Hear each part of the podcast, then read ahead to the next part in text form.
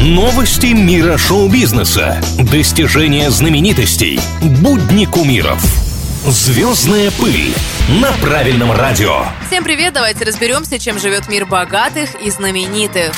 Бывшая девушка Илона Маска, певица Граймс, заявила, что Марк Цукерберг не сможет создать свою метавселенную. Она уверена, мужчина не квалифицирован настолько, чтобы его задумка обрела успех.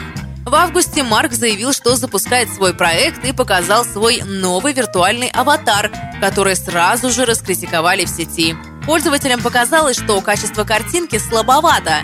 Цукерберг признался, что он просто торопился ради запуска метавселенной.